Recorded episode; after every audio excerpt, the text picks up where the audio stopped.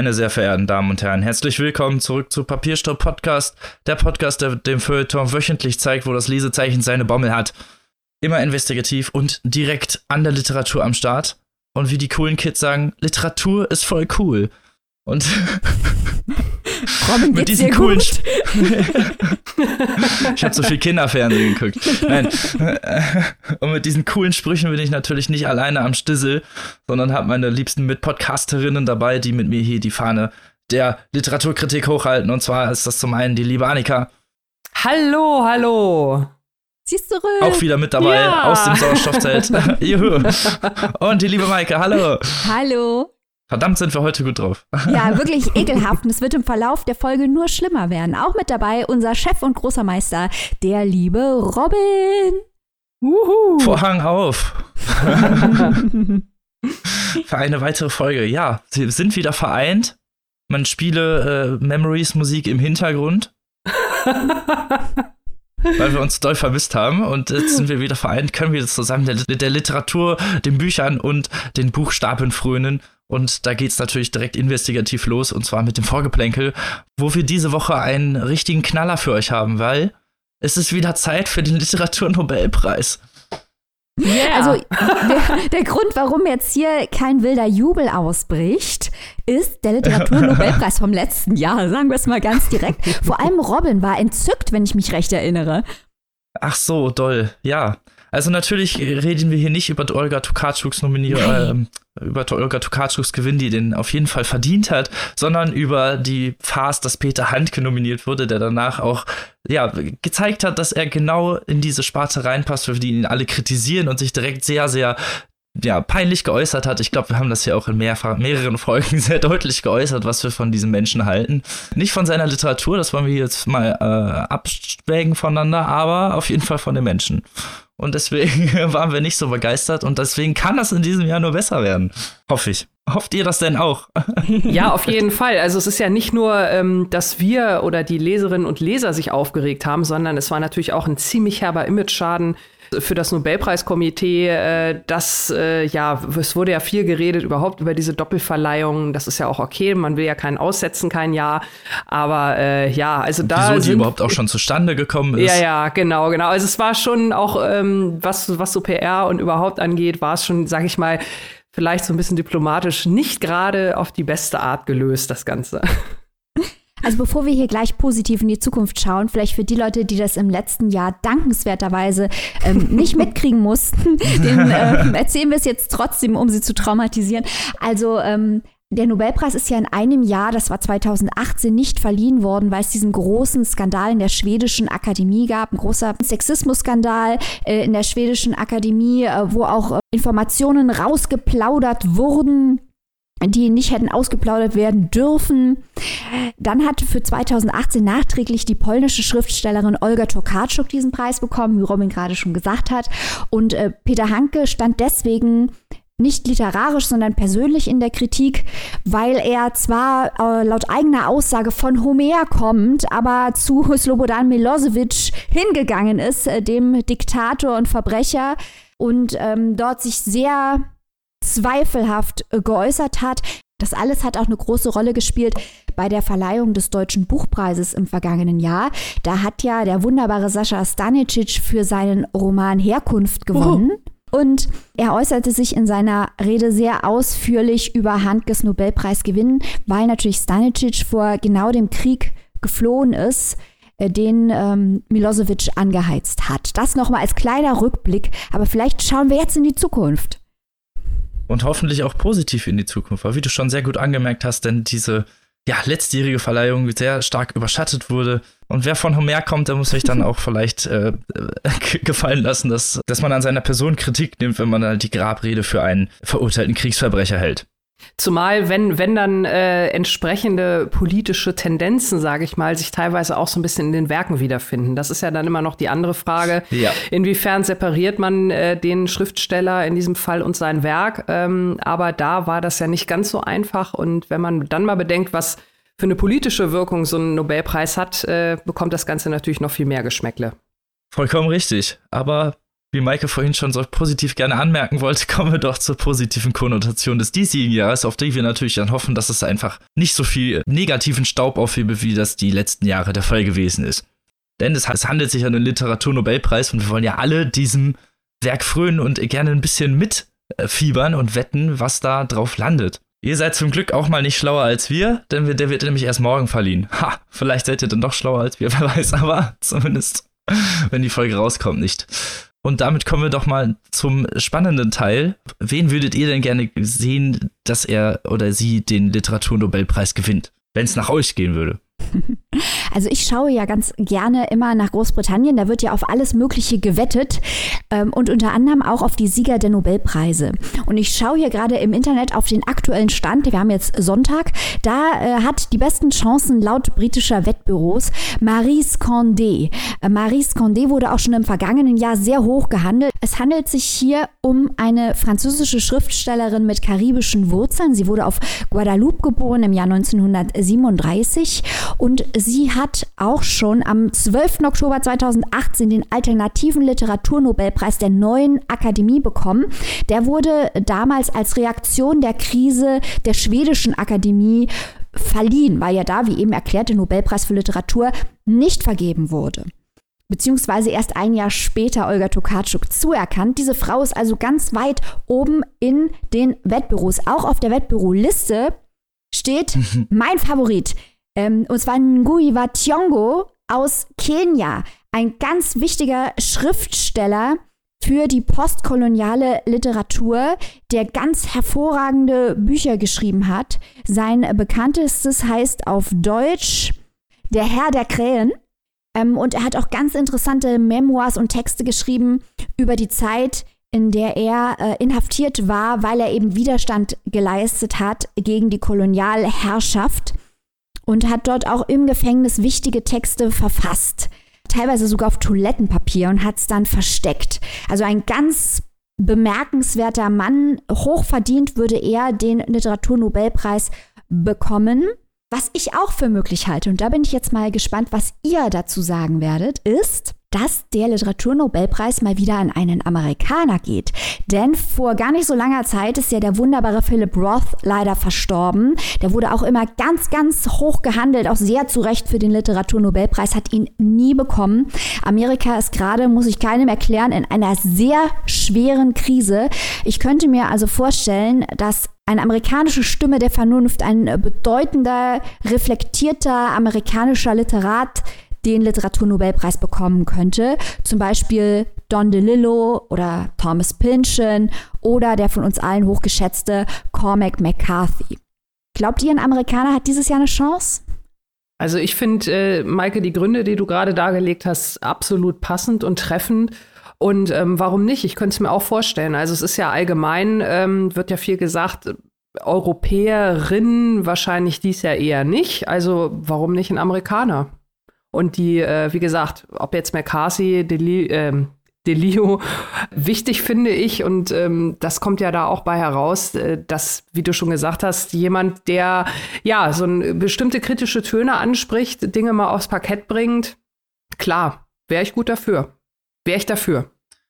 Definitiv. Wir haben natürlich dann noch äh, wieder die ganzen Dauerbrenner auf der Liste, die auch schon seit Jahren auf dieser Liste stehen. Und zwar zum einen Haruki Murakami, der zum anderen auch gar nicht so schlecht gehandelt wird hier in diesen Wettbüros, der aber auch schon hier ja als interner Witz oft schon als der Leonardo DiCaprio der Literaturnobelpreise bezeichnet wurde, was jetzt leider nicht mehr so gut passt, weil Leonardo DiCaprio mittlerweile einen Oscar gewonnen hat. Voll öde. jetzt können wir das nicht mehr benutzen. Naja, egal.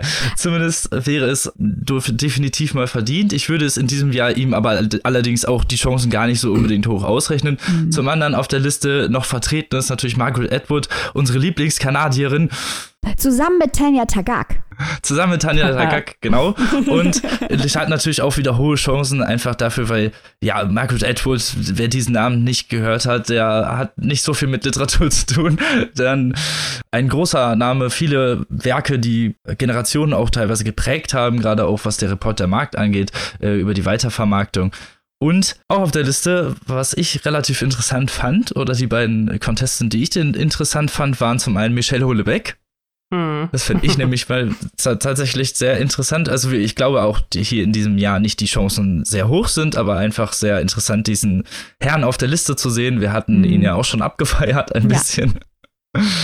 Und äh, die Gründe könnte, könnt ihr natürlich gerne nachhören. Und zum anderen Stephen King, den ich auf dieser Liste jetzt tatsächlich eher nicht erwartet hätte. Und zwar nicht, weil, weil ich jetzt Belletristik gegen äh, Hochliteratur abspeisen möchte, sondern einfach, weil ja, Stephen King sehr verdauliche Literatur schreibt, nennen wir es einfach mal so, und wenig auf irgendwelche gesellschaftliche Kerne abzielt oder eher seltener oder im Sublimen eher, nennen wir es mal einfach mal. Aber naja, wäre auch mal interessant. Naja, aber auch, auch hier kann man natürlich, ich meine, Stephen King geht dann natürlich so ein, so ein bisschen als äh, publikumswirksamer Außenseiter hier bei diesem Wettbüro an den Start. Aber also wenn man das Gesamtpaket mal betrachtet, wie ja auch im Fall Handke im Vorjahr, äh, Stephen King ist ja nun auch ein Autor, der vielleicht nicht so sehr in seinen Werken, aber auch sonst auch seine, seinen schriftstellerischen Status äußert, um sich auch halt ähm, politisch äh, oder gesellschaftlich zu äußern, sei es über soziale Medien oder anderes. Und ich glaube, gerade so in den letzten Jahren also wenn man mal schaut, äh, vor einigen Jahren die Novelle-Erhebung, wo er ja wirklich, was er als kleiner Gesellschaftsroman mhm, schon durchaus gilt, ähm, ganz so weit hergeholt finde ich es dann doch nicht. Aber auch ich würde ihm jetzt natürlich nur geringe Chancen ausrechnen. Ich gebe euch völlig recht, dass er sehr geringe Chancen hat, aber ich würde wirklich das gesellschaftskritische Potenzial von Stephen King auch in seinen Büchern. Also auf Twitter ist er ja ganz großer Kämpfer mhm. gegen Trump und auch sehr unterhaltsam und sehr lustig, auch in seinen Interviews mit Colbert. Wenn ihr mal was richtig Cooles sehen wollt, schaut mal Stephen King und Stephen Colbert im Interview zum Totlachen.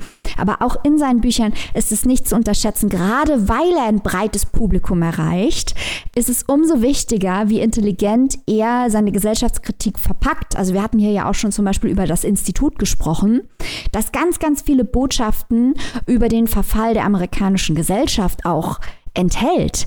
Äh, oder wenn man auf was wie Es schaut, was dahinter steht. Also häufig wird ja Horror als Gesellschaftskritik eingesetzt und das macht Stephen King auch ganz oft. Und ich gebe euch völlig recht, dass das sehr verdaulich ist und dass man bestimmt keine drei Doktortitel braucht, um Stephen King zu verstehen. Aber das ist so ein bisschen auch seine Stärke, weil er mit mhm. intelligenten Texten ein breites Publikum erreicht und ich finde, das sollten Preisjurys nicht gering schätzen. Ja.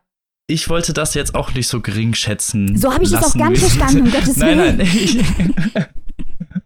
ich bin ja großer Stephen King-Fan. Ich finde es ich einfach nur einen interessanten Contestant auf dieser Liste. Was nicht auf dieser Liste steht, sind vielleicht Außenseiter, die wir auf dieser Liste gerne sehen würden. Was ist denn da bei euch? Habt ihr da vielleicht ein paar Autoren, Autorinnen, die ihr da gerne sehen würdet, die vielleicht jetzt gar nicht so die großen Chancen hätten, aber die einfach für euch persönlich diesen Preis verdient hätten? Also ich glaube ja immer noch, dass früher oder später ein zweiter Literaturnobelpreis nach Island gehen wird. Es gibt ja nur einen Literaturnobelpreis in Island bislang, äh, der von Haldor Laxness, obwohl es eine der größten Lesenationen der Welt ist, wenn man mal schaut, wie viele Leute dort schreiben und auch Bücher konsumieren. Mhm. Ähm, und ich glaube, früher oder später wird es schon hier auf dieser Liste auftauchen. Ich glaube es. Ich glaube auch, wenn aus der deutschsprachigen Literatur noch mal was kommt, das ist jetzt nach Handke, so direkt wird da wahrscheinlich nichts kommen, aber wenn da noch mal was kommt, dann drücke ich natürlich sämtliche Daumen und Zehen und alles, was ich habe, äh, für Christian Kracht das war's. Ein sehr schöner Abschluss, der, für den würde ich nämlich auch gerne alle Daumen und Zehen drücken. Und für wen mein Herz schlägt, sind vor allem etwas so kleinere Außenseiter wie Julian Barnes, dessen Geschichten wir hier auch schon öfter abgefeiert haben und der ja einfach der britischen Sprache, also der britischen Literatur sehr viel Gutes getan hat, glaube ich, und äh, auch sehr kritische Stimmen in seinen Büchern vereint. Und ich glaube, das ist, äh, ja, wäre ein guter Kandidat für diesen Preis. Und mein persönlicher Favorit wäre Irvin Welch. Der wird wahrscheinlich niemals für diesen Preis nominiert, einfach weil es zu sehr edgy und zu krass avantgardistisch ist, aber ich würde es einfach sehr gerne sehen, weil er viel mit seiner Literatur, glaube ich, auch entstigmatisiert hat und das Ganze ähm, weg von diesem zwar, zwar in diesem klar krassen Milieu hat spielen lassen, aber nicht mit dieser krassen Ernsthaftigkeit von wie Kinder am Bahnhof Zoo oder anderen Geschichten, sondern ein bisschen den Tristesse-Humor rausgeholt hat. Und das ist auch immer wichtig für gesellschaftliche Romane, finde ich. Oh, einen äh, von der Liste haben wir noch nicht erwähnt. Äh, den haben wir aber schon in der China-Episode. Wir haben ja eine Sonderfolge zu China, könnt ihr gerne mal reinhören. Haben wir ihn schon erwähnt und zwar äh, Jan Janke. Ich glaube auch, dass Jan Janke gar keine so schlechten Chancen hätte. Das ist ein gesellschaftskritischer Autor aus China, der schon so einiges publiziert hat, was dem Regime dort überhaupt nicht gefallen hat. Ähm, das ist, glaube ich, auch ein ganz heißer Tipp. Der steht hier so im Mittelfeld in den Wettbüros. Aber wenn ich mich recht erinnere, haben die letztjährigen Gewinner auch eher sich im Mittelfeld bei den Wetten aufgehalten. Von daher, Jan Janke, würde ich mich auch freuen. Wir bleiben gespannt. Hm. Und wer definitiv überhaupt kein Gewinner bzw. Gewinnerin für diesen Preis ist, ist der, über, über die Person, über die wir jetzt sprechen. Und da übergebe ich jetzt mal an Annika. Hau mal raus. Was hast du denn so gelesen in letzter Zeit, Annika? Annika, äh, Friedensnobelpreis, das wär's doch hier, oder? ja, also ich äh, habe ja, wie ihr mitbekommen habt, musste ja leider letzte Woche etwas aussetzen aufgrund von äh, unerfreulichen Zahnfleischproblemen und äh, habe dann die Woche sehr viel mit ja, äh, Schmerzmitteln und äh, anderen Medikamenten verbracht. Äh, sprich, ich Also wir haben hier ja behauptet, du hast das Podcastgeld für äh, Prostituierte und Drogen rausgehauen. Wie, das war nicht so? Äh, ja, nee, das, das war mir zu alltäglich. Verdammt. Nein, also ernst, ernst der Dinge, äh, es war leider halt, ich war durch die medikamentöse Behandlung in meinen kognitiven Fähigkeiten ein wenig eingeschränkt in der vergangenen Woche. Hab äh, daher etwas andere Lektüre ähm, gegriffen. Ein Buch davon spielt heute auch noch in der Sendung eine Rolle. Aber ich habe unter anderem auch gelesen Melania in Me, ein Enthüllungsbuch über die First Lady der USA. Und äh, weder die First Lady noch die Autorin noch das Buch wird einen Literaturnobelpreis bekommen. So viel vorab. Aber es ist auf jeden Fall sehr interessante Unterhaltung. Ja, passend zum US-Wahlkampf, der im vollen Gange ist oder auch nicht äh, wegen Corona, legt die ehemalige Freundin und auch Angestellte von Melania, also jetzt hier dieses Buch vor, Stephanie Winston Wolkoff, eine New Yorkerin, die lange auch bei der Vogue gearbeitet hat, die ganz viele Met Galleys, Veranstaltungen organisiert hat, die also wirklich eine Frau ist mit Connections und Networking und, und unter anderem dann halt auch für Melania gearbeitet hat. Und ja, man muss es einfach mal so knallhart sagen, das ist schon eine ziemliche Abrechnung, dieses Buch. Also es ist auch natürlich sehr persönlich, wie sollte es auch anders sein. Aber sind wir doch mal ganz ehrlich, von solchen Enthüllungsbüchern, das ist ja auch eigentlich genau das, was man da lesen will. Machen wir uns nichts vor. Wir wollen die Schlammschlacht ja, sehen. Ja, ja, und gerade in dem Fall fand ich das halt wirklich sehr interessant, weil Melania Trump, ich meine, die ist unheimlich bekannt. Logisch, sie ist die First Lady der USA, aber man weiß so wenig über sie. Sie wirkt so unnahbar, sie wirkt so abwesend, uninteressiert und deswegen hatte ich halt gehofft, von diesem Buch so ein bisschen Einblicke zu bekommen, wie das denn da vielleicht so hinter den Kulissen abgeht. Also man kennt ja diese Szenen, wenn, wenn Melania die Hand von ihrem Mann wegschlägt oder er ihr nicht den Arm reicht. Also man fragt sich, was ist das für eine Ehe? Wie wird das Kind erzogen? Wie ist sie überhaupt als Freundin? Kann sie überhaupt Gefühle haben? Kann sie überhaupt ihre Stirn bewegen? Tausende von Fragen an dieser Stelle. Und äh, also, wie gesagt, das ist schon ganz. Also ganz kurz um, was ist das Menschliche an Melania? Melania genau, Trump. Genau, genau. Und ich muss tatsächlich sagen, ähm, es bleibt auch nach Lektüre dieses Buches ein Rätsel. Äh, also Melania, es ist natürlich, wie gesagt, sehr einseitig, aber es passt auch so ein bisschen vielleicht in das Bild, was man hat. Natürlich die Autorin auf der einen Seite, äh, da ist auch vieles merkwürdig. Sie hat also auch äh, ja, Gespräche aufgezeichnet, als sie dann gemerkt hat, das läuft irgendwie alles nicht so. Das ist ihr aber auch erst nach ein paar Jahren aufgefallen, dass Donald Trump ja auch eigentlich ein komischer Typ ist und so. Also wo man sich wirklich fragt, na ja, na ja, ne? Aber ähm, ja, Melania wird also dargestellt, äh, was sie will, das bekommt sie auch. Alles andere ist ihr egal und sie behandelt also alle, auch ihre angebliche Freundin, mehr oder weniger nur wie Angestellte. Unterm Strich also so ein bisschen traurig, aber man denkt sich dann doch eher mehr Donald und Melania, dass, äh, also entweder das ist ein richtig guter Business-Deal oder die beiden haben sie einfach gesucht und gefunden oder passen zusammen oder was auch immer. Aber wenn ich vorher vielleicht noch so ein bisschen gedacht habe, ach, eigentlich tut mir die Frau so ein bisschen leid, damit räumt dieses Buch dann doch so ein bisschen auf. Aber natürlich, man darf das nicht alles so ernst und hundertprozentig nehmen, weil, wie gesagt, da werden auch viele persönliche Dinge noch eine Rolle spielen. Aber es ist unterhaltsam. Es gibt es leider noch nicht auf Deutsch. Weiß ich auch nicht, das, ob das noch übersetzt wird. Aber wie gesagt, wer mal, mal so, sehen, ob sich jemand traut. Genau, so ein bisschen Klatsch und Tratsch zwischendurch. Dafür ist es auf jeden Fall ganz amüsant und unterhaltsam. Melania und Me von Stephanie Winston Wolkoff. Das zu meiner kranken Lektüre der letzten Woche. also mehr Feuer für die Reptiloiden Verschwörungstheoretiker. Ja, ja, ja. Ja. ja. Setzt eure Aluhüte auf, dann geht's los, Leute. So, kommen wir von äh, ja, Melania Trump zu normalen Menschen. Und zwar dem ersten Buch dieser Folge. Ja, Übergänge in Stein gemeißelt. ja, da bin ich schon wieder dran. Und zwar stelle ich heute das erste. Als hätten wir die geplant. genau. Stellen wir heute das erste Buch dieser Folge vor von Sally Rooney, Normale Menschen. Das ist noch relativ frisch, also zumindest die deutsche Übersetzung von Zoe Beck. Die gibt es seit Ende August.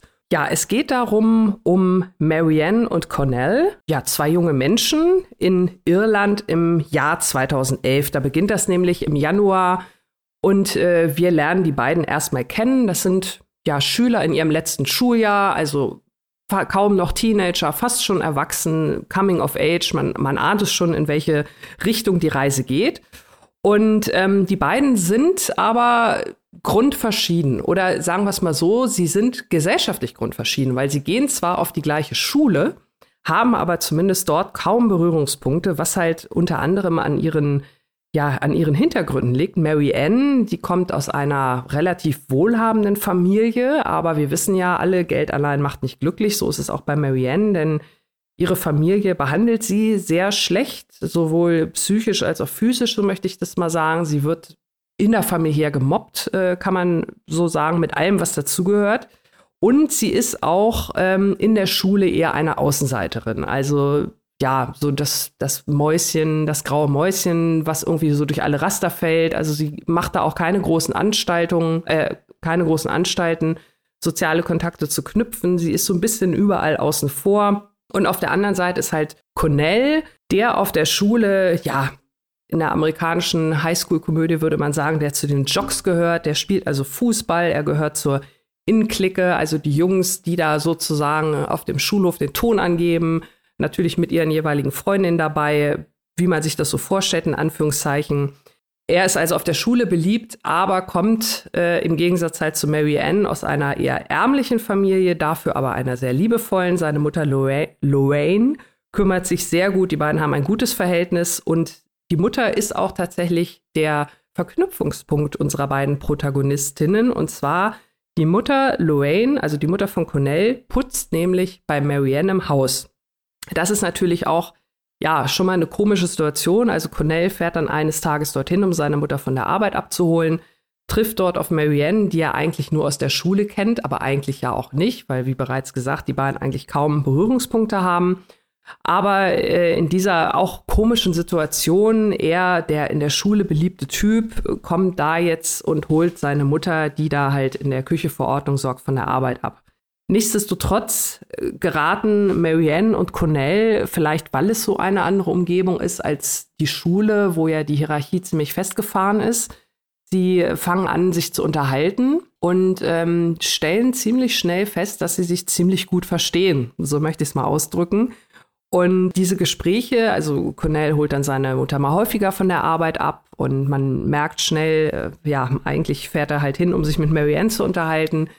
Die beiden führen also sehr schnell sehr innige, sehr intime Gespräche, verlieben sich auch ineinander und beginnen eine geheime Beziehung, weil dieses ja, Gefüge in der Schule, diese unterschiedlichen gesellschaftlichen Anführungszeichen Schichten in diesem Schulsystem, die sie dort angehören, äh, ja, das macht halt eine Beziehung da nicht so möglich, zumindest nicht für Cornell. Dem es also dann ja ein bisschen unangenehm ist, weil Marianne wird halt auch in der Schule jetzt vielleicht nicht unbedingt gemobbt, aber kriegt doch schon teilweise halt von der Innenklicke in Anführungszeichen den ein oder anderen Spruch ab. Äh, Cornell möchte natürlich zu seinen Freunden stehen, zu seiner Clique, also auch da wieder das altes Schema, das kennt man ja und hat halt diese, diese Beziehung mit Mary Endo sehr geheim, verletzt sie dadurch natürlich auch, was sie in Anführungszeichen so gewohnt ist aus ihrer Familie, weil sie dort ja auch sehr viel verletzt wird.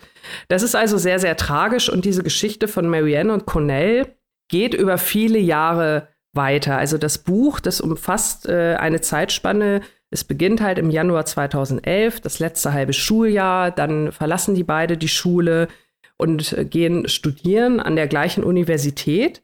Und dort verkehren sich dann die Vorzeichen. Also es ist so, dass ähm, beide unheimlich schlau auch sind. Cornell auf der Schule das vielleicht auch nicht immer so ausspielen konnte, weil er ja in erster Linie der gefeierte Sportstar war. Aber Mary Ann zeigt ihm da auch so ein bisschen den Weg, was überhaupt alles möglich ist, wie man sich vielleicht auch aus seiner Lage so ein bisschen befreien kann, nach höherer Bildung streben kann Und die beiden gehen halt, wie gesagt, aufs College. Dort ist Marianne deutlich beliebter. Da vermischt sich das, äh, mischt sich das wieder komplett neu und sortiert sich neu. Was in der Highschool in war, ist auf dem College eine ganz andere Welt. Dort ist Cornell eher der Außenseiter, weil er halt diese soziale Bindung, die auf der Highschool sich schon durch die gemeinsame Sportart und dies, oh, gehen wir mal ein Trinken oder so, schon fast alleine ergeben hat. Das funktioniert da also alles nicht mehr so gut. Aber Marianne und Cornell bleiben also auch die nächsten Jahre äh, gewisse Fixpunkte in ihrem Leben. Äh, vier Jahre lang äh, geht das Buch halt mit den beiden und man, ja, man kann es als, als äh, On-Off-Beziehungsgeschichte so ein bisschen als beschreiben. Das wird dem Buch aber überhaupt nicht gerecht, weil äh, dieses gemeinsame Aufwachsen von Marianne und Cornell es steht nicht nur die jeweilige Beziehung, dieses Hin und Her, beide haben andere Partner, beide sind sich nicht so sicher, was sie füreinander empfinden, inwie, inwiefern das das ist, was sie wollen oder was sie möchten oder was sie können die ganze Frage, haben wir jetzt nur eine besonders innige Freundschaft, also auch dieses alte Motiv aus dem Filmklassiker Harry und Sally, wollen wir jetzt wirklich wieder eine Beziehung angehen, unsere Freundschaft ruinieren äh, oder ähnliches. Also das spielt natürlich über die vielen Jahre eine große Rolle. Sie bleiben aber immer eng, auch wenn teilweise räumliche Distanzen zwischen ihnen sind, wenn teilweise andere Menschen zwischen ihnen sind und sie lernen ja nicht nur sich gegenseitig, sondern sie lernen auch sehr viel über sich selbst wie gesagt, es mag sich nach einer On-Off-Beziehungskiste anhören, aber ich finde, wie Sally Rooney das schreibt und das erzählt und diese beiden Charaktere, es gibt natürlich auch noch andere Charaktere, es gibt die Familie von Marianne, es gibt die Freunde, erst die auf der Highschool, später die auf dem College. Äh, das sind aber tatsächlich wirklich alles nur Nebencharaktere. Also Spotlight ist hier ganz eindeutig bei Marianne und Cornell.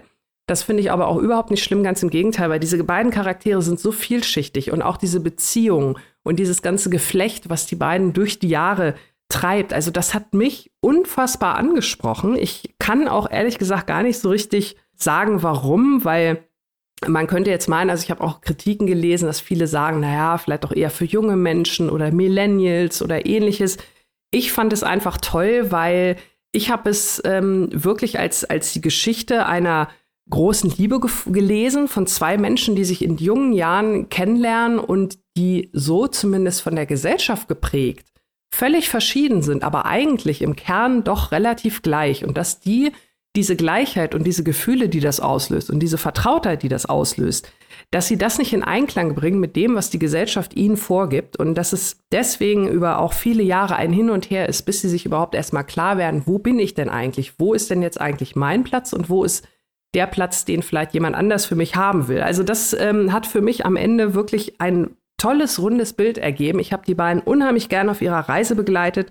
Also ich war wirklich überrascht von dem Buch, muss ich ganz ehrlich sagen, dass es mir so gut gefallen hat. Und ich bin, das ist ja jetzt noch der absolute Oberkreis, ich bin überhaupt nicht die Einzige, die so überrascht von dem Buch ist. und möchte einmal Maike fragen, die es nämlich auch gelesen hat, ähm, ob sie das so ähnlich empfunden hat wie ich. Ich glaube ja. Nein, Nein, ich habe das nicht so ähnlich empfunden. Ich habe es genauso ah, empfunden, okay. Annika. Ist total gerne gemocht. Also ich hatte auch schon äh, das erste Buch von Sally Rooney, Conversations with Friends, gelesen. Und ich finde das hier, ihr zweiter Roman, der ist noch mal ein Stückchen besser, weil wie du gerade schon ausgeführt hast, es geht um Klassismus, es geht um Vermögensunterschiede, es geht um Genderrollen, es geht um Habitus, um Status.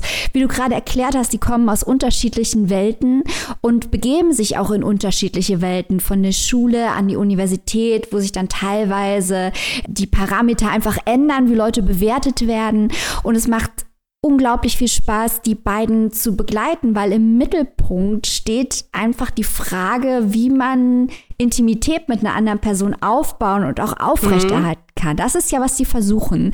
Und da geht es sowohl um emotionale ja. Intimität als auch um sexuelle Intimität. Also hat ganz viele Sexszenen das Buch.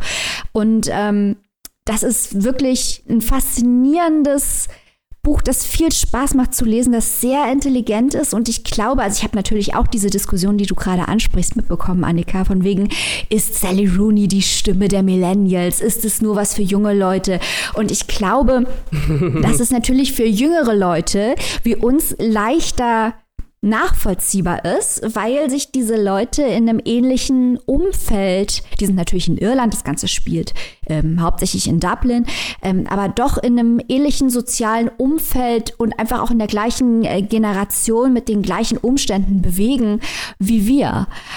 Allerdings glaube ich, dass die Themen, die wir jetzt beide ausgeführt haben, universelle Themen sind, die halt nur hier in einem bestimmten mhm. Setting vorgeführt werden. Deswegen muss ich auch sagen, dass so einige Kritiken, die ich gehört habe von Älteren, wirklich unter dem Level okay Boomer laufen, wo dann Leute auch nicht verstehen mhm. wollen, warum Marianne und Connell diese Bedenken und Probleme haben, die ich persönlich unglaublich nachvollziehbar kann, fand. Also ich habe jetzt nie gedacht, was sind das denn für komische Leute und habe das Ganze auch im Vergleich ein bisschen zu Allegro Pastel gelesen, was ja auch ein Millennial-Buch ist, aber auf die extremen Auswüchse schaut und sich so ein bisschen darüber lustig macht. Das macht Sally Rooney nicht. Wobei Marianne und Connell halt auch nicht diese Extremen sind, mit denen sich Live Rand beschäftigt, würde ich mal sagen. Eine Sache, die ich dich noch fragen wollte, Annika. Ähm, Sally Rooney kriegt ja auch viel auf die Nuss für ihren Schreibstil, den ich ganz faszinierend finde, weil sie hat halt keine flashy, postmodernen Tricks drauf und sie macht nicht irgendwie großes Scene-Setting. Das Ganze ist immer eigentlich im gleichen Tempo gehalten. Es ist sehr dialogbasiert, in einem ganz ruhigen Ton. Man muss sich wirklich auf die Nuancen einlassen, weil dieses Buch, das ist der nächste Punkt, hat ja eigentlich keinen wirklichen Plot. Das, was du gerade erzählt hast, der komplette Plot, den könnte man in drei Sätzen zusammenfassen. Und es geht eigentlich ich aber mir um schon Mühe Nuancen. gegeben. nee, du hast ja noch mehr gesagt als nur den Plot.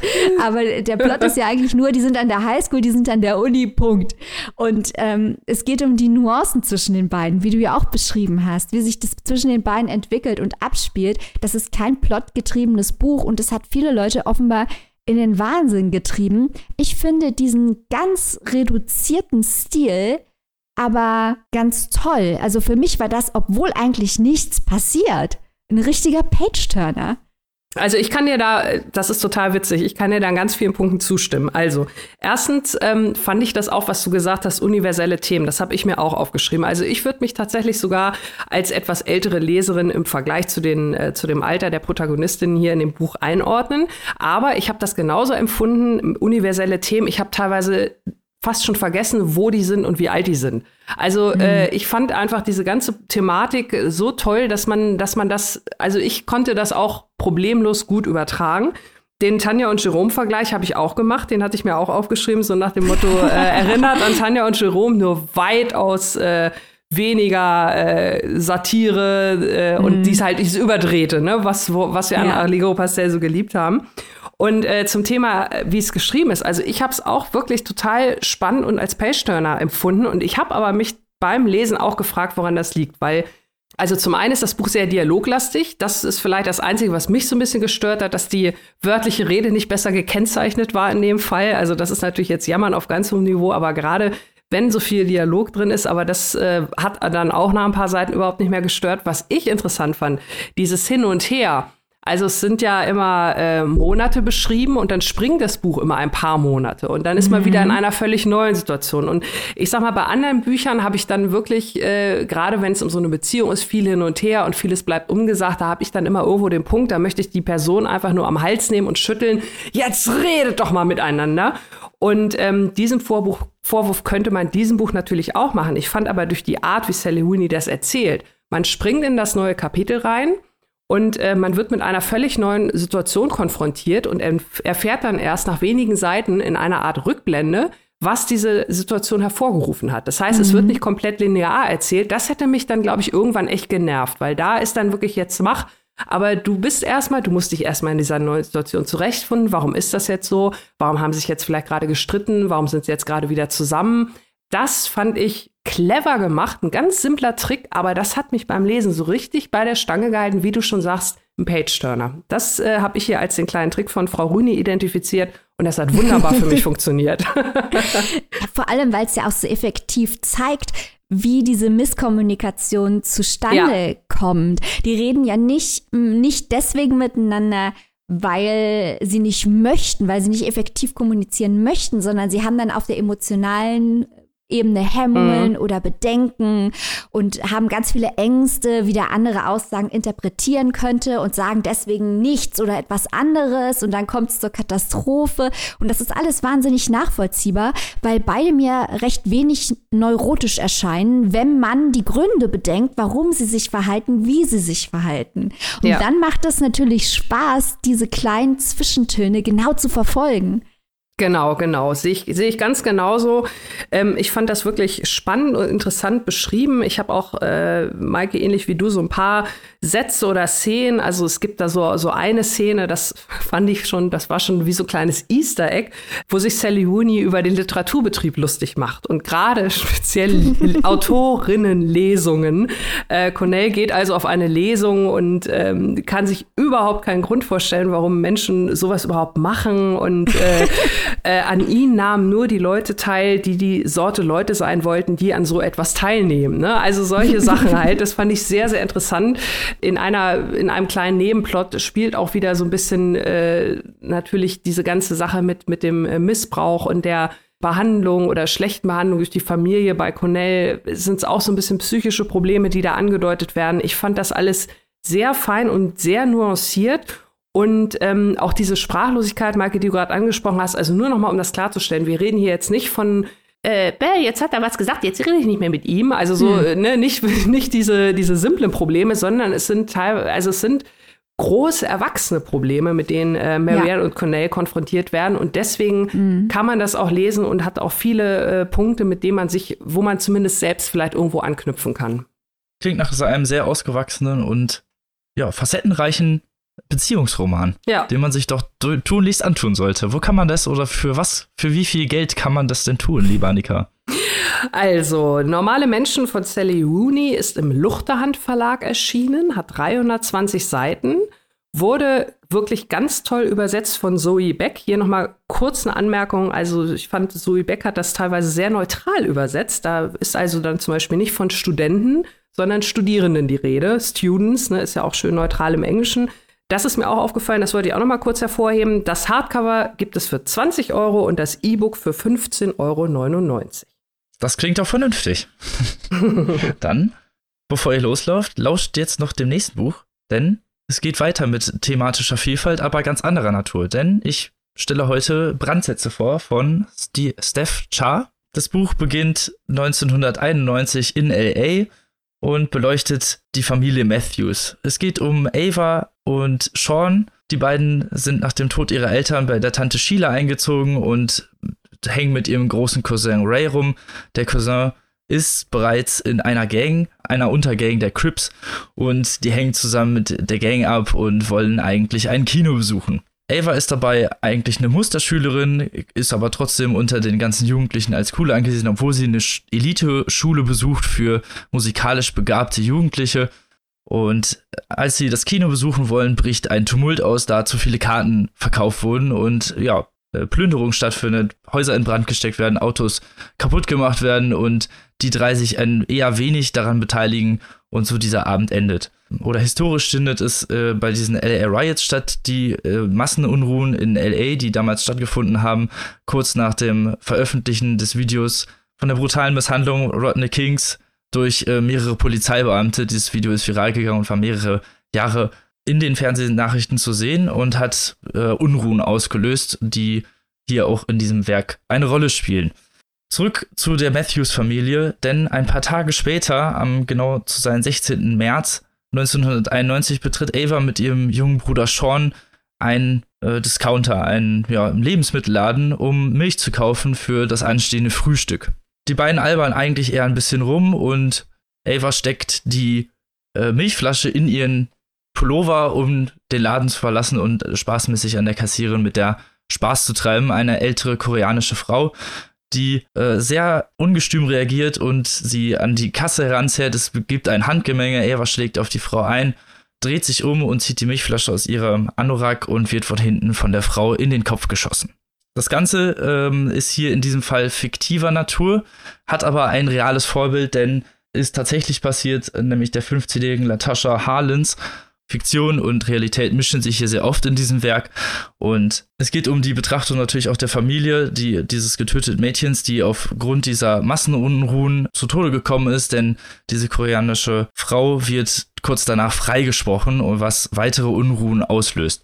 Eine weitere Perspektive dieses Werkes ist eine Familie, eine Fokus auf die Tochter Grace, die an einem anderen Stadtteil lebt. Das Ganze switcht nämlich zwischen den Episoden hin und her. Es spielt zum einen Teil 1991, um die, äh, um die Geschehnisse um diesen Teil herum zu porträtieren, wechselt aber auch immer wieder mit 2019, also aktuellen Geschehnissen. Zu aktuellen Zeitpunkt, zumindest im Werk, ähm, ist ein junger Mann von Polizei erschossen, von der Polizei erschossen worden namens Alfonso Curiel, der ähm, auf Kundgebung ähm, und weitere Massenunruhen auslöst, wie das äh, in Realität zum Beispiel auch in Charlottesville passiert ist oder nach George Floyd. Das Ganze ruft natürlich auch Erinnerungen an den Fall von damals zurück und auch an die Massenunruhen von damals.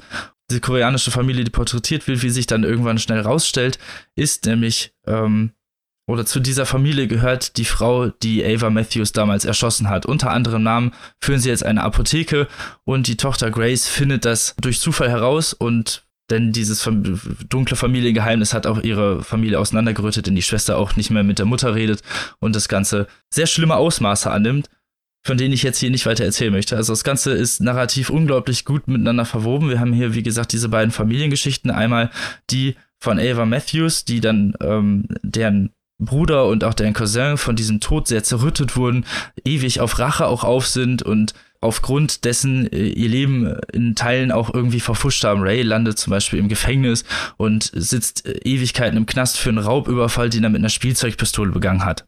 Andererseits geht es natürlich auch um die Ungerechtigkeit des Justizsystems, das gerne Opfer und Schuld hier die Frage gestellt wird, dass Medien auch gerne ähm, die Perspektiven frame in einer bestimmten Art und Weise. Es wird dann bei Ava Matthews oft darüber gesprochen, ob sie denn so das Unschuldslamm ist, von dem gesprochen wird und gesagt wird, dass sie un also rebellisch in der Schule auftritt und es wird halt versucht, dieses diese Opferdarstellung anders äh, zu porträtieren und irgendeine Art von Schuld damit reinzubringen, dass das Ganze, äh, dass eine Art von ja menschlichem Imperfektionismus da dazu genutzt wird, jemanden als Schuldiger aussehen zu lassen, als er eigentlich ist und das Ganze in irgendeiner Weise zu Victim Blaming. So, genau, so eine, genau, eine Art Victim Blaming ja. zu betreiben. Und das äh, finden, finden, findet sich ja in der heutigen Zeit auch statt. Auch bei George Floyd wurde dann auch öfter davon gesprochen, ob er denn so der unschuldige Bürger ist, worum es denn geht. Äh, aber es wird, es geht um eigentlich Tatbestand wird damit aufgehoben oder versucht irgendwie zu verschleiern, wo es ja eigentlich dann darum geht, dass neun Minuten lang jemand tot erstickt wurde, egal was vorher passiert ist. Er hätte sich so oder so nicht wehren können, darum geht's halt. Und es geht auch um diese, äh, dieses Framing, wie gesagt, der jeweiligen Beteiligten. Denn auch diese koreanische Familie ist davon stark getroffen. Was bei diesen Unruhen oft der Fall ist, ist, dass es sozial halt oft ungelenkte Wut ist und diese ungelenkte Wut sich halt in diesen Unruhen oft natürlich auf die gerade lokal ansässigen Läden niederschlägt und gerade da die Plünderungen stattfinden, diese wiederum aber natürlich eigentlich nicht Ziel dessen dieser Wut sind. Es geht ja um die systematische Unterdrückung.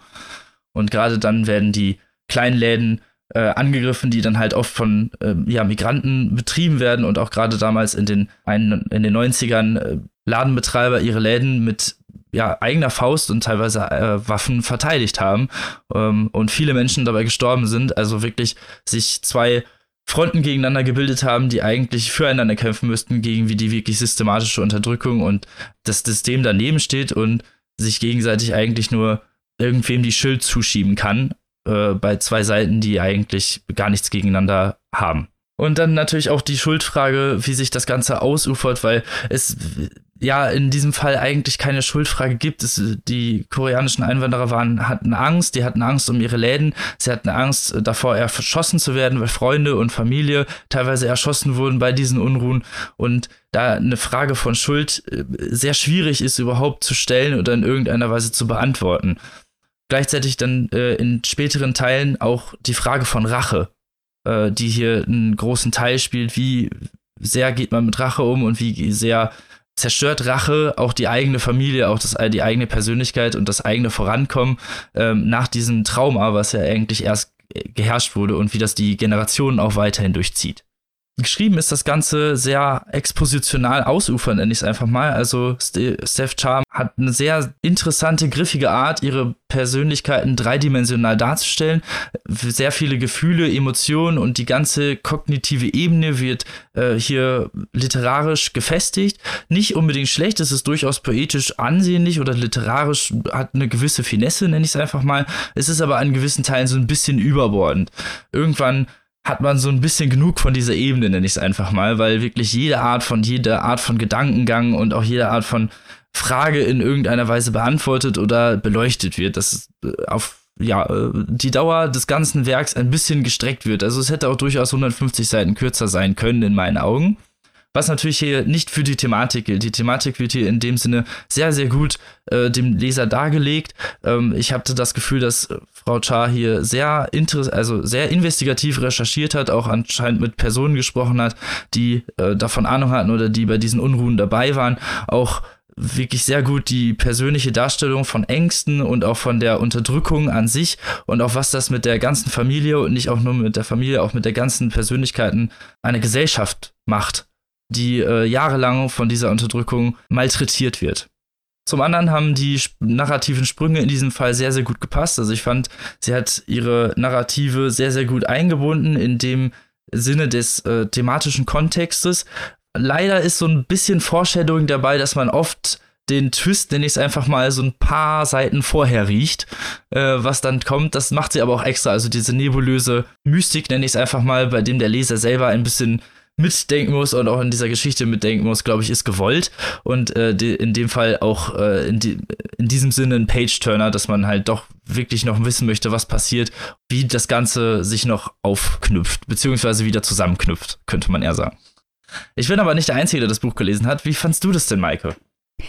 Ich fand zuerst mal die Thematik extrem interessant, weil ich, ich habe zuvor noch nie ein Buch gelesen, das die Rolle der koreanischen Einwanderer bei den Los Angeles Race Riots 1991 beleuchtet. Also erstmal finde ich das extrem interessant. Und dann fand ich interessant, dass Steph Cha sich an ganz vielen Stellen bewusst an Shakespeare anzulehnen scheint. Also das Ganze ist ja eigentlich eine Tragödie von shakespearischen Ausmaßen. Man denkt an mhm. Romeo und Julia, two households, both alike in dignity, from ancient grudge break to new mutiny. Äh, wir erinnern uns.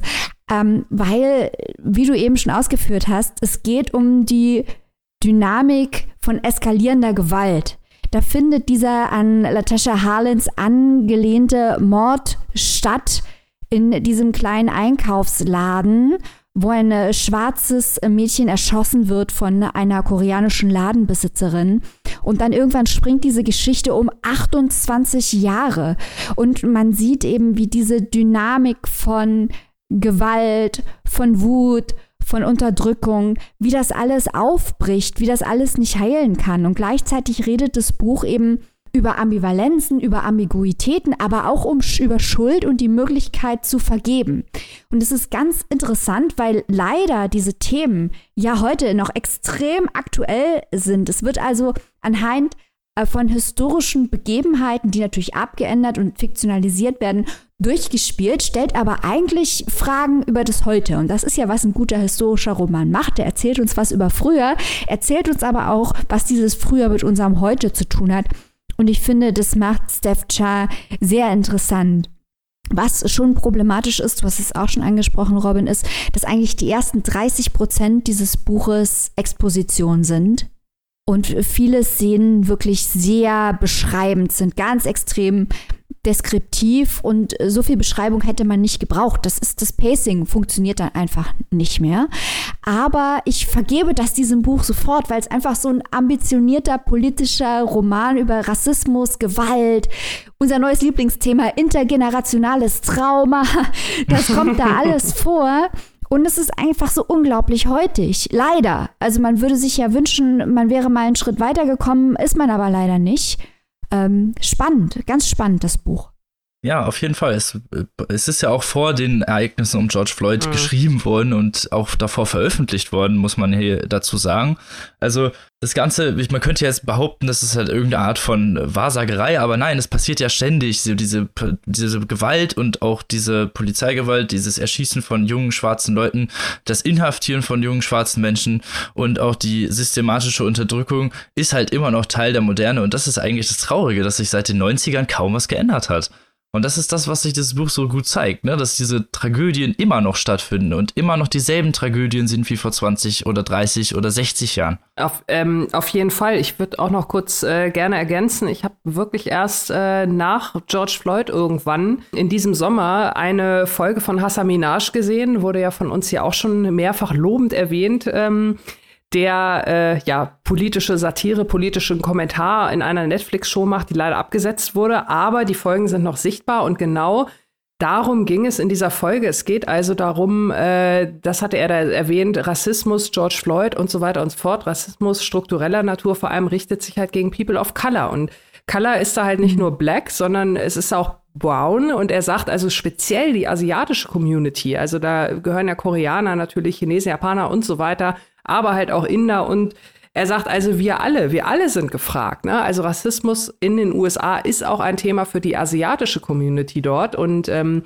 ja, das geht ja dann sozusagen Hand in Hand auch mit diesem Buch. Also das ist, sollte man vielleicht doch noch mal auch ein bisschen mehr beleuchten, diese Geschichte. Gerade wenn es natürlich auch schon diese jahrelange Erfahrung hat. Und wenn man dieses Buch und diese Show dazu nimmt, das ist absolut immer noch leider up to date. Definitiv. Mhm. Es zeigt ja auch diesen tiefsitzenden Clinch, der sich da seit Jahren bildet, ja. wieso es halt kein Zusammenkä Zusammenkämpfen gibt gegen, gegen die, die systematische Unterdrückung und den systematischen Rassismus, weil gerade wieder diese systematische Unterdrückung gerade dazu erst geführt haben, dass es diesen, äh, dass es diese Kluft mhm. gibt. Ja, wobei ich auch noch mal, das ist natürlich richtig, alles, was ihr ausführt, aber ich möchte auch noch mal betonen, es gibt natürlich trotzdem sowas, auch wenn die systematische Unterdrückung leider sehr real ist, wie persönliche Verantwortung. Ja. Und ich meine, Latascha Harlens ist, war 15, ist von hinten in den Kopf geschossen worden. Das war nicht das System, das da abgedrückt hat. Also da, da kommen dann viele, viele Ebenen kommen dann da auch zusammen und das macht die ganze Sache Aber natürlich. Das System hat noch, sie freigesprochen. Das, ja, also die Ladenbesitzerin, genau. Das macht die ganze, das Ganze natürlich noch komplexer, weil, wie ihr gerade sagt, da ging es um zwei Minoritäten in diesem, in diesem Kriminalfall. Und ähm, das führt dann zu solchen komplexen äh, Verwerfungen.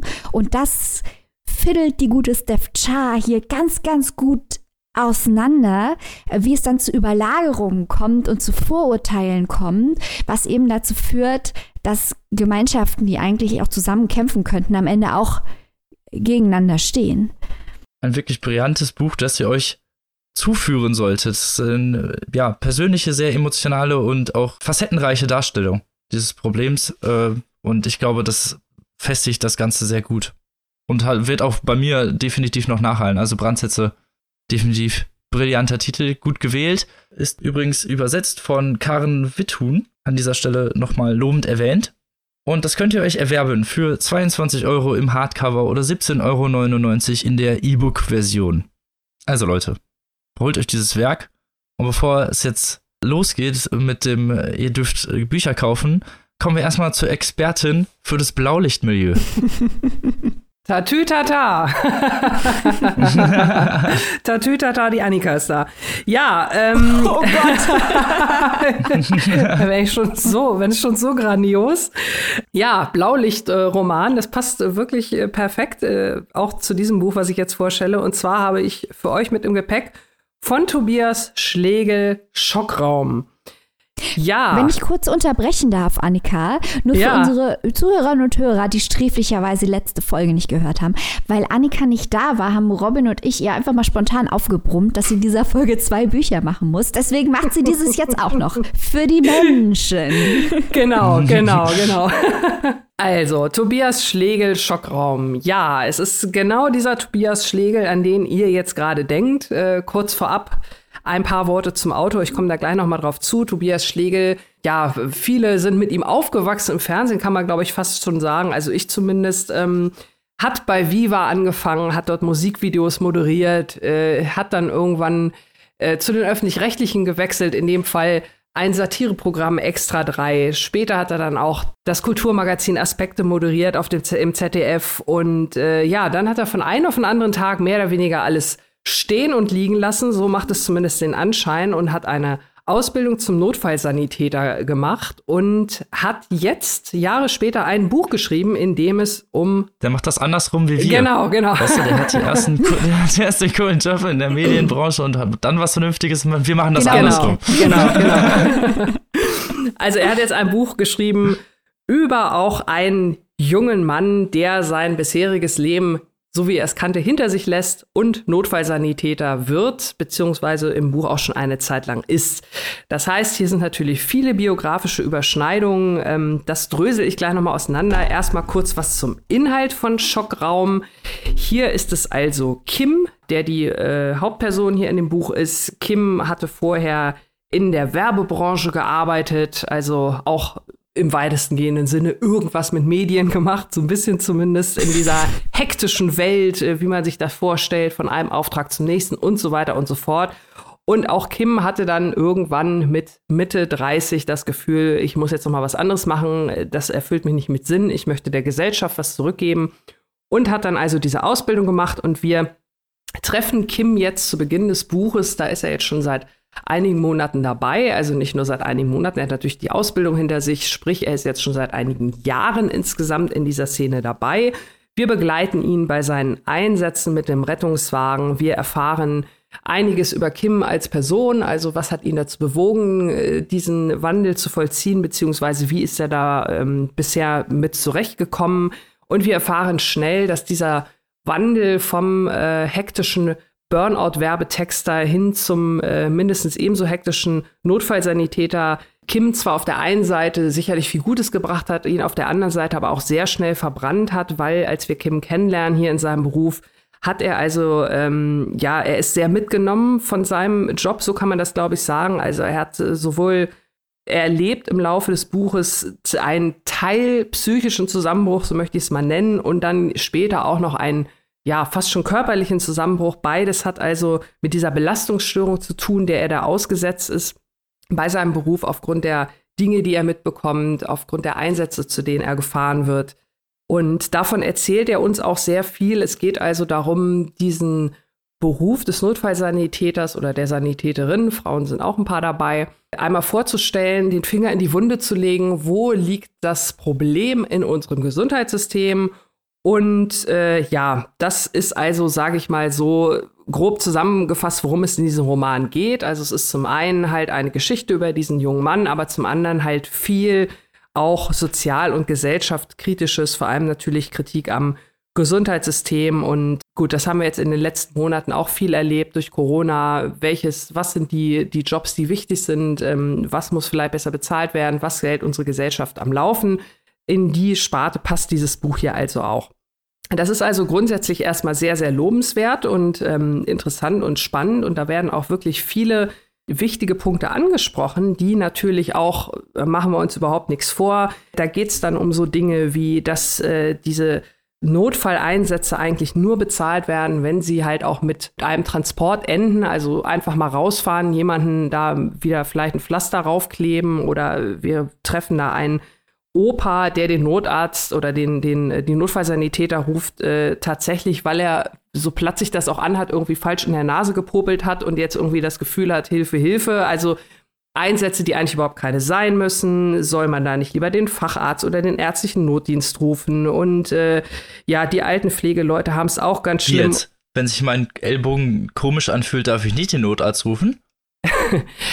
Nein, dafür gibt es dann zum Beispiel die 116117 den ärztlichen Notdienst, aber halt nicht den Notfallsanitäter, dass sie da gleich mit dem Rettungswagen ankommen unter Tütata und so.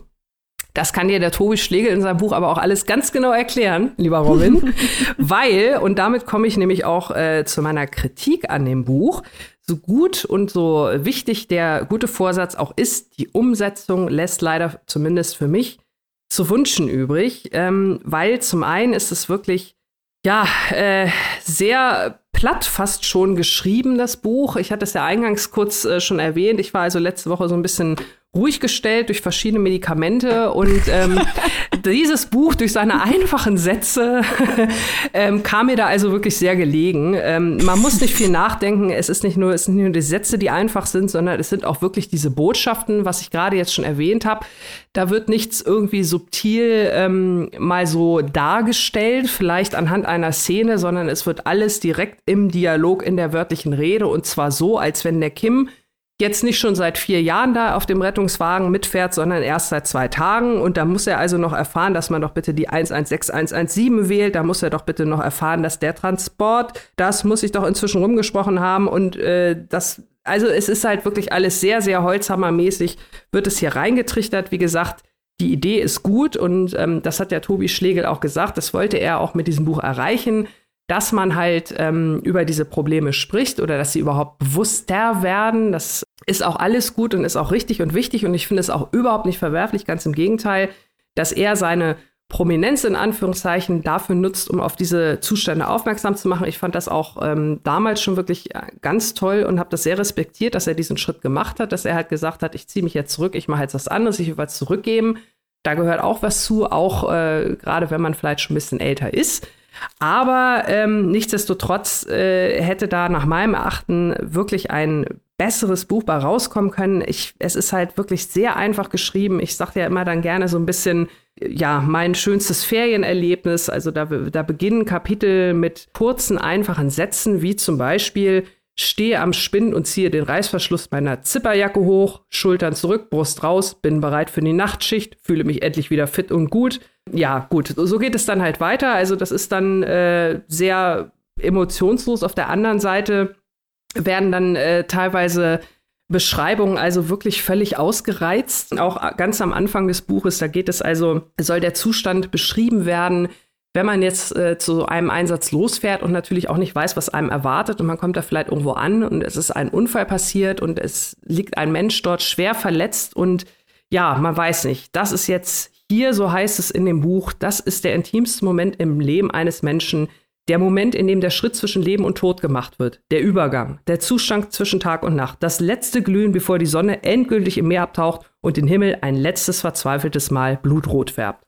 Das lasse ich jetzt mal kurz so stehen. Ähm, also ich musste mal kurz es ist schon wirklich sehr, das also das hat mich ja das fand ich sehr anstrengend teilweise und auch wirklich echt schade, weil, wie gesagt, die Thematik ist toll. Äh, ich fand auch, teilweise werden Themen im Buch angerissen, die mich unheimlich interessiert hätten, die aber leider keine Rolle spielen, wie zum Beispiel dieses ganze Natürlich erzählt er auch, der Kim erzählt auch in dem Buch, warum er jetzt diesen Schritt gemacht hat. Aber das wird wirklich so auf einer halben Seite irgendwie erklärt, wie er das dann gemacht hat. Dann wird irgendwo später auch noch mal mit nur zwei, drei Sätzen angedeutet, dass es also, dass seine Eltern sehr große Bedenken hatten, dass sie sehr gekränkt waren, äh, beziehungsweise dass Kim gekränkt war, weil seine Eltern diesen Wunsch nach Veränderung nicht nachvollziehen äh, konnten. Äh, das hätte ich natürlich gerne noch ein bisschen mehr ergründet und davon hätte ich gerne irgendwie Szenen gelesen, anstatt halt wirklich diese Rettungsdienst-werbungsmäßigen äh, Dialoge, äh, ruft doch die 116, 117. Also, ähm, ja, ich, ich finde es find wirklich sehr schade und ähm, ein letztes Beispiel möchte ich da auch noch nennen, die, die große äh, entscheidende Szene am Ende, wo sich also wirklich, sage ich mal, alles so drauf zuspitzt. Dieses Traumafinale, so möchte ich es mal nennen, in Anführungszeichen, wird dann sogar noch zweimal erzählt. Also einmal ist man als Person, die dieses Buch liest, live dabei, wie es geschieht. Und wenige Seiten später wird diese gesamte Thematik nochmal einer weiteren Person, die gar nicht da ist, nochmal nacherzählt. Und ach, nee, also das ist mir dann wirklich, wie gesagt, ich brauche ja nun jetzt keine Verschachtelsätze und sonst irgendwie tausendmal um die Ecke, das hatten wir auch schon. Aber das war mir leider zu platt und zu schade und da habe ich mir wirklich, wirklich, wirklich mehr von erhofft und bitte überhaupt nicht falsch verstehen. Ich finde das wirklich nach wie vor toll. Ich habe mich echt auf dieses Buch gefreut und deswegen bin ich jetzt leider so ein bisschen enttäuscht, dass es am Ende dann doch, ähm, wie gesagt, sehr, sehr gut gemeint, sehr, sehr wichtig, aber in der Umsetzung war es mir dann doch zu flach. Ach, Annika, ich verstehe genau, was du meinst. Ja. Ich habe, ich habe ja gar nicht erwartet, dass Tobi Schlegel mir irgendwas Neues erzählt. Da kann er aber nichts für, weil ich komme aus einer großen Familie und in der befindet sich dann zum Beispiel auch ein Rettungssanitäter, ein Notarzt, zwei Krankenschwestern, mehrere Feuerwehrleute, ein Polizist, ein Soldat, Leute, die beim THW sind. Also Tobi Schlegel kann mir nichts Neues erzählen, das habe ich am Küchentisch alles schon hundertmal Also ihr gehört. merkt, wenn die Apokalypse losgeht, ich Maikes Familie kann alles stellen. Richtig, wer meine Handynummer hat, der hat Vorteile. Uh, wir haben Yes. Und äh, also habe ich gar nicht erwartet, dass Schlegel mir was Neues erzählt, aber ich dachte mir, das ist ja wie mit den Spoilern. Eigentlich ist das Konzept des Spoilers Quatsch, weil bei einem richtig guten Roman ist es egal, ob du schon weißt, was passiert, weil wenn er gut erzählt ist, liest du ihn trotzdem gerne. Und ich dachte mir, er könnte sich ja an eine gute Storyline hängen oder gute Charaktere entwerfen oder auf kleine Aspekte und Nuancen abzielen. Und das hätte ich gern gelesen, aber das macht er nicht. Er macht wirklich in diesen, wie du es eben beschrieben hast, in diesen ganz kurzen Sätzen, die komplett damit befasst sind, Szenen zu beschreiben und gar nicht die Möglichkeit haben, irgendwelche anderen Ebenen einzuführen, weil sie sich so darauf konzentrieren, überhaupt zu sagen, was gesagt werden soll. Ähm, darauf beschränkt er sich komplett und sagt dann lauter Dinge, die, glaube ich, auch Leuten, die nicht dieses Personal aus dem äh, Rettungs- und Heilberufsbereich in ihrer Familie haben, auch den Leuten schon komplett klar ist. Und äh, auch der Charakter, der dann reinkommt und Kim hilft, äh, das ist eine Frau, die liest sich wie ein Rip-Off von Isa in Wolfgang Herrndorfs Bilder deiner großen Liebe. Ein ganz fantastisches Buch. Aber wenn man diese beiden Figuren vergleicht, sieht man, was Schlegels Problem ist, nämlich seine Variante der Isa. Ich unterstelle jetzt einfach mal, dass es ein ähnliches Konzept ist, hat einfach nicht die Tiefe. Die ist einfach nicht, nicht glaubwürdig. Viele der Figuren sind einfach gar nicht glaubwürdig, weil sie nicht dreidimensional genug sind. Und dann hatte ich noch ein ganz grundsätzliches Problem.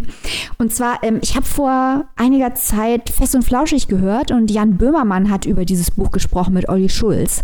Und Jan Böhmermann meinte, ja, wie kann denn da der Schlegel ähm, jetzt dieses Buch rausbringen? Erst geht er weg aus dem Medienbusiness und dann boostet er seine Karriere mit diesem Buch. Und ich dachte mir, oh Janni, das ist so ein kleinlicher Kommentar. Jetzt krieg dich mal ein, du gibst ein Buch raus. Sagt das der, der gerade ein Buch mit Tweets Genau, wollte gerade rausgebracht sagen, du hat? gibst ein Also, Buch raus, in dem du deine Tweets kuratierst. Jetzt mach mal halblang. So.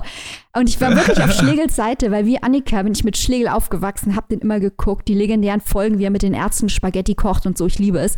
Aber dann habe ich dieses Buch gelesen und in diesem Buch wird das alter Ego von Schlegel, also Kim, wirklich permanent dafür gelobt, was er doch für eine mutige Type ist und so weiter und was er doch für ein toller Hecht ist, dass er das jetzt macht. Und wie Annika auch schon beschrieben hat, er äh, erlebt dann traumatische Situationen, was leider in diesen Berufen häufig vorkommt, dass Leute professionelle Hilfe in Anspruch nehmen können, weil sie permanent Extremsituationen ausgesetzt sind. Das bringen einfach diese Berufe mit sich. Ich habe hier aber ein bisschen den Verdacht, dass Schlegel auch in der Erklärung ein kleines bisschen am Kern vorbeigeht, weil wir hören permanent von diesem Kim, dass er quasi angetreten ist, um die Menschen zu retten. Und das kulminiert dann in einem Satz, der völlig unironisch am Ende eines Kapitels steht, nämlich, dass er und seine Kollegen sich aufopfern, um anderen zu helfen. Und da denke ich mir, wenn man anfängt, religiöse Terminologie für den eigenen Beruf einzusetzen, dann hat man ein dickes Problem und dann ist es auch leicht nachvollziehbar, dass das zu diesen Arten der psychischen Probleme, die hier beschrieben wird, führt, weil das ist eine Art von Gottkomplex und eine Art von Ego-Problem, weil wir alle kennen es im alltäglichen Leben, dass die Einsicht in die eigene Unzulänglichkeit und Beschränktheit schwer ist und das ist natürlich für Leute in diesen Hilfs- und Heilberufen noch extremer, weil die eben dann zugucken müssen unter Umständen, wie Leute sterben obwohl sie versuchen, ihnen zu helfen. Und das ist ja das, was diese Arbeiter fertig macht. Wenn man aber schon mit der Haltung reingeht, ich opfere mich auf, Christus gleich, dann hat man natürlich ein Problem, weil das einfach als Einstellung problematisch ist, wenn man in einem solchen Beruf arbeitet. Und ich habe das Gefühl, dass Tobi Schlegel diese Problemebene in seinem eigenen Buch komplett entgeht, weil Kim sehr, sehr oft in dieser Art und Weise über seinen Beruf spricht. Hast du das auch so wahrgenommen, Annika? Ähm, ja, das habe ich tatsächlich. Äh, mir ist auch noch eine andere Stelle, fällt mir da gerade ein. Da geht es darum, dass Kim irgendwie nach einer Schicht, äh, ich weiß nicht mehr, irgendwo Haltestelle, Bus, Bahn, ähm, ein Gespräch von zwei Jugendlichen oder jungen Männern oder wem auch immer Ja. äh, belauscht. Und ähm, er sagt dann, also die reden anscheinend irgendwie über ihre, ihre, ihre Telefone. Und äh, Kim kommentiert das dann für sich halt, äh, ja, die reden nur über banalen Scheiß, die werden auch schon das Licht noch sehen, so nach dem Motto. Ja. Also er stellt sich da wirklich sehr über andere. Ähm, man hätte natürlich ja. einfach auch sagen können, ach Mensch, äh, die können über so banale Dinge wie Telefone reden, äh, nach dem, was ich gerade hinter mir habe. Also so kann man es auch ausdrücken, hat gleich ein, eine komplett andere Bedeutung. Und man stellt sich halt nicht so erhaben. Also das, wo du es jetzt gerade sagst, äh, ist mir diese Szene nochmal eingefallen. Das ist mir tatsächlich auch an ein, zwei Stellen aufgefallen. Also auch, ähm, auch an anderen Stellen, wo Kim sehr persönliche Kritik einbringt. Da ging es zum Beispiel auch um das Thema ähm, Pflegeheime oder alte Menschen, wenn sie nicht mehr zu Hause wohnen können. Und äh, da sagt er dann, also ich möchte nie im Leben in einem Pflegeheim enden. Da wird das auch gleich so pauschalisiert, so nach dem Motto, ja. wenn man gar nicht mehr weiter weiß, dann schickt man Oma halt ins Pflegeheim. Ja, es gibt halt, also erstens ist Pflegeheim nicht gleich Pflegeheim. Es gibt auch für viele Leute, ältere Menschen, ist es vielleicht auch gut, ein bisschen in Gesellschaft zu kommen. Also auch da muss man immer wieder abwägen. Ich will jetzt hier gar nicht pro oder contra, aber das war mir dann teilweise in, in dem Fall, in, bei der Person fand ich das schon, wie du schon sagst, also ich, ich hätte es jetzt beim Lesen nicht so den Finger drauflegen können, aber wie du das jetzt gerade beschrieben hast, Maike, ähm, würde ich sagen, das war wahrscheinlich genau das. Ja, man hat den Eindruck, dass äh, der gute Kim ähm, ein leichtes narzisstisches Problem hat, weil er hilft auch, um sich besser zu fühlen. Das mhm. ist natürlich bis zu einem bestimmten Grad, das ist natürlich vollkommen in Ordnung. Aber wenn es dann dazu kommt, dass man quasi äh, sagt, ich opfere mich auf und ich bin besser als andere, zumal die Szene auch deswegen, ich wusste gleich, dass du diese Szene meinst, ist mir auch aufgefallen. Der weiß ja auch gar nicht, was das für Leute sind. Vielleicht reden die gerade äh, über ihr Telefon, aber arbeiten in Wirklichkeit äh, auch in einem ganz wichtigen sozialen Beruf oder haben in der Familie große Leistungen erbracht oder sonst irgendwie. Der weiß gar nicht, wer die sind und stellt sich einfach über sie und man hat auch nicht das Gefühl, dass das in irgendeiner Weise kritisch reflektiert wird, diese Haltung von Kim, sondern dass das eine Eins zu eins Haltung ist. Das, wir wissen das nicht, wir kennen den Schlegel nicht, aber da ist keine Ebene da, die diese Haltung von Kim hinterfragt in ja, dem Buch. Ja. Also es ist nicht in irgendeiner Weise so eine ironische Porträtierung des Charakters nein, sozusagen, nein, nein, dass das durch den Beruf porträtiert wird, sondern Ironie ah, okay. gibt's da nicht. Das hört ja, sich das nicht Buch so gut. Komplett Ja, okay. Frei. Okay, alles klar. Also, Na gut, das hört sich ja nicht so toll an, gerade für, ja, da ich jetzt jetzt so euphorisch angekündigt habe, aber ja, naja, da könnte ja mal selber sein. Robin, Robin, das passt ich, aber gut. Nicht mehr das so viel. passt gut, eine euphorische ja. Ankündigung, weil wir waren ja auch wirklich so euphorisch. Wir haben uns ja echt ja. auf dieses Buch gefreut. Also deswegen ist das ja auch traurig. Und vielleicht einen kleinen Gimmick möchte ich auch noch mal kurz erwähnen. Ähm, das hat mich auf einer ganz anderen Ebene noch beim Lesen so ein bisschen gestört. Wenn ich vorne auf dem Cover-Quote, ähm, äh, vorne auf dem Cover ein Quote von äh, ein Zitat von T.S. Ullmann habe, wie toll er das Buch findet, ne? Und äh, T.S. Ullmann dann im Buch auf Seite 109 singt und auf Seite 128 schon wieder äh, dann finde ich, das ist mir das ein wenig zu viel, T.S. Ullmann und dieses Buch. Also das brauche ich dann, ähm, kann man vielleicht so ein bisschen mit mehr Finger Fingerspitzengefühl an so eine Sache gehen. Tja, zum, äh, zum Singen und Gitarre spielen gehen die T.S. Ullmanns in Tobi Schlegels Buch. Genau, innen und außen. Ja. Naja, falls ihr euch trotzdem in den Schockraum begeben wollt, für wie viel kann man das denn tun, liebe Annika? Ähm, den, der Schockraum ist buchbar in der Hardcover-Version für 22 Euro und in der keimfreien E-Version, so nenne ich es jetzt mal, 16,99 Euro und das Buch ist erschienen im Pieper Verlag. Alles klar. Und damit kommen wir zum letzten Buch dieser Folge. Also heute gehen wir ja so richtig ab. Und zwar dem, dem Lieblingsrezensenten hier äh, unseres ganzen Trios. Äh, aber ich verrate mal nicht so viel, weil Annika Maike war die, die uns angefixt hat. Von daher äh, äh Bühne auf für dich. ich danke dir, lieber Zirkusdirektor Robin. Ähm, wir reden jetzt über ein politisches Sachbuch. Das machen wir hier ja leider recht selten, dass wir im Podcast drüber reden, aber wir alle lesen wahnsinnig gerne politische Sachbücher und diskutieren ja. Wir reden ja über mehr als diesen Podcast, wir drei. Wir reden ganz viel immer über Politik und über politische Bücher. Insofern tragen wir jetzt hier mal unseren eigenen Podcast-Stammtisch in den Podcast rein, indem wir über Ijoma Mangolds Der innere Stammtisch, ein politisches Tagebuch sprechen. Äh, es handelt sich hier, wie der Titel subtil suggeriert, um ein politisches Tagebuch. Aufgezeichnet hat das der gute Herr Mangold vom 17. September 2019 bis zum 13. April 2020. Also es geht quasi bis in die erste Corona-Phase rein. Falls jetzt hier ein paar Leute zuhören, die Ijoma Mangold noch nicht kennen, erstmal total full natürlich, ähm, aber bei uns kann man ja dazulernen. Ähm, das ist momentan der Kulturkorrespondent und ehemals der Literaturchef der Hamburger Wochenzeitung Die Zeit.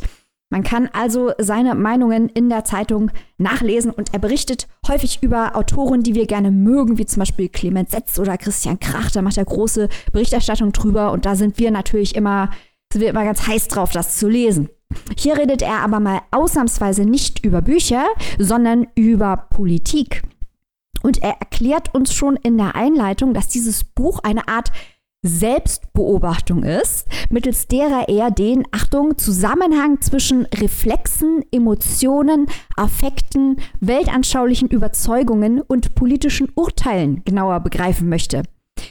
Das Uiuiui, das sind aber viele schlau, kreative Schlagworte. Klingt sehr schlau, sehr viele schöne Schlagworte. Was er macht ist, er hört sich selber mal beim Denken genauer zu und checkt seine Gedanken auf Ressentiments und auf alles das, was so unreflektiert zwischen seinen eigentlich doch intellektuellen Ohren passiert. Denn er sagt natürlich, wir alle tragen in uns aus welchen Gründen auch immer, alle unterschiedlich aufgewachsen, unterschiedliche Erfahrungen, unterschiedliche Persönlichkeiten, tragen wir in uns Emotionen und Effekte und Überzeugungen, die nicht unbedingt immer logisch begründbar sind, die aber auf unser Denken und Handeln große Auswirkungen haben. Und das möchte er sich mal genauer angucken. Und das ist wahnsinnig amüsant, weil, und das macht dieses Buch so witzig, witzig, also ist auch schlau, aber auch lustig, ähm, er schont weder sich noch seine Leser. Also es geht zum Beispiel schon damit los, dass Ijoma Mangold 49 zarte Jahre alt uns teilhaben lässt an seinem Hang zu Trotzreaktionen. Also, dass er gerne widerspricht, nur um zu widersprechen und zu welchen abstrusen Situationen das führt. Ähm, er redet ganz viel über Kreta und wie ihn das teilweise äh, triggert, dass das so in einem quasi religiösen Kontext gesehen hat. Er läuft dauernd gegen die Wände seiner eigenen Vorurteile, der regt sich auf über Virtue Signaling, über Online-Narzissmus. Dann empfindet er auf einmal Sympathien für Boris Johnson und ein paar Seiten später schämt er sich dann dafür. Und zwischendurch haut er dann noch ein paar Bonbons raus. Also das ist dann, um mal einen Eindruck zu geben, auf welchem Esprit-Level wir uns hier bewegen, stehen dann da so Sätze wie, der Irrde hängt ja an seinen Irrtümern, er hält sie für seinen Charakter. Und sowas liebe ich ja. Das ist ja ganz toll. Lauter solche Sätze. Und es ist eben sympathisch, weil Mangold nicht sagt, guckt mal, was ihr alles für affektgetriebene Pappnasen seid. Ihr folgt ja nur euren Emotionen, jetzt denkt doch mal nach, sondern sich dauernd selbst bei diesem Zeugs ertappt und viele von den Haltungen von Mangold, und das macht es für den Leser auch bis zu einem bestimmten Grad interaktiv, die triggern dann unter Umständen den Leser. Denn Ijoma Mangold ist zwar mein Lieblingsliteraturkritiker, das heißt aber noch lange nicht, dass ich immer seiner Meinung bin. Und äh, also teilweise, wenn der sich da an Greta abarbeitet, denke ich mir, warum? Warum? Jetzt krieg dich mal ein. Oder wenn er erklärt, dass er das ja eigentlich ganz charmant findet, wie Boris Johnson da in seinem ungepflegten Äußeren, aber eigentlich von der Eliteschule kommt, diesen besonderen, besonderen englischen Typus verkörpert, da denke ich mir, Bäh, Boris Johnson, hör auf, da kommen halt bei mir die gegenteiligen Affekte raus. Oder um es vielleicht ganz leicht begreifbar zu machen, schon in Das deutsche Krokodil, ein Buch, das wir hier ja auch schon angesprochen haben. Das ist sein Memoir über das Aufwachsen als Sohn eines nigerianischen Vaters und einer deutschen Mutter in äh, der Nähe von Heidelberg. Äh, da steht ja schon dazu, dass er gerne mal seine leichten Dünkel auslebt. Und das ist ja was, das geht für mich echt teilweise gar nicht. Das ist der totale Cringe. Aber weil er eben so reflektiert ist und sich selber auch dann nicht so ernst nimmt und genau weiß, wie viele Widersprüchlichkeiten es im eigenen Charakter gibt, mag man ihn trotzdem gern, ist er trotzdem Sympath, weil er einfach weiß, dass diese Gegensätzlichkeit und diese Unlogik, ähm, dass sie in jedem von uns ein Stück weit beheimatet ist und der es eher auch eine gewisse Demut zeigt angesichts der eigenen Unzulänglichkeiten. Und das ist ja was, was wir, Stichwort äh, Cancel Culture, Stichwort Twitter-Aktivismus, immer weniger erleben, dass Leute mal ganz offen ausstellen, dass sie selbst unzulänglich sind und dadurch natürlich auch klar machen, dass wir es alle sind. Also da heißt es im Buch an einer Stelle, 36 Gerechte leben laut jüdischer Überlieferung in jeder Generation. Nicht viele. Sehr unwahrscheinlich also, dass man dazugehört. Und das ist natürlich sehr, sehr wahr. Und man ertappt sich beim Lesen dann natürlich auch immer selber, entweder, dass man gegenteilige Reflexe zeigt, die eigentlich genauso dumm sind. Also wenn er sich über England auslässt, denke ich mir, ja, ich mochte Amerika schon immer eigentlich, stand mir schon immer näher. Und in der nächsten Sekunde denke ich mir dann, hm, Maike, Amerika, merkst du selber, ne? Also, dass man selber auch so Affekte hat, die man vielleicht nicht logisch begründen kann, die angesichts der derzeitigen politischen Situation auch nicht unbedingt logisch sind. Und, oder er sagt dann Sätze wie, ach ihr Rüpel, da stehe ich doch drüber. Aber wie viel Kraft es mich kostet, darüber zu stehen, das möchte ich lieber nicht zugeben. Da denke ich mir, ja, same, geht mir auch so. Und das ist halt, dass er mit den eigenen Affekten spielt und einen selber dann auch quasi immer dazu kriegt, auf ihn zu reagieren, während man liest und sich selber zu ertappen. Vielleicht mal Frage an euch.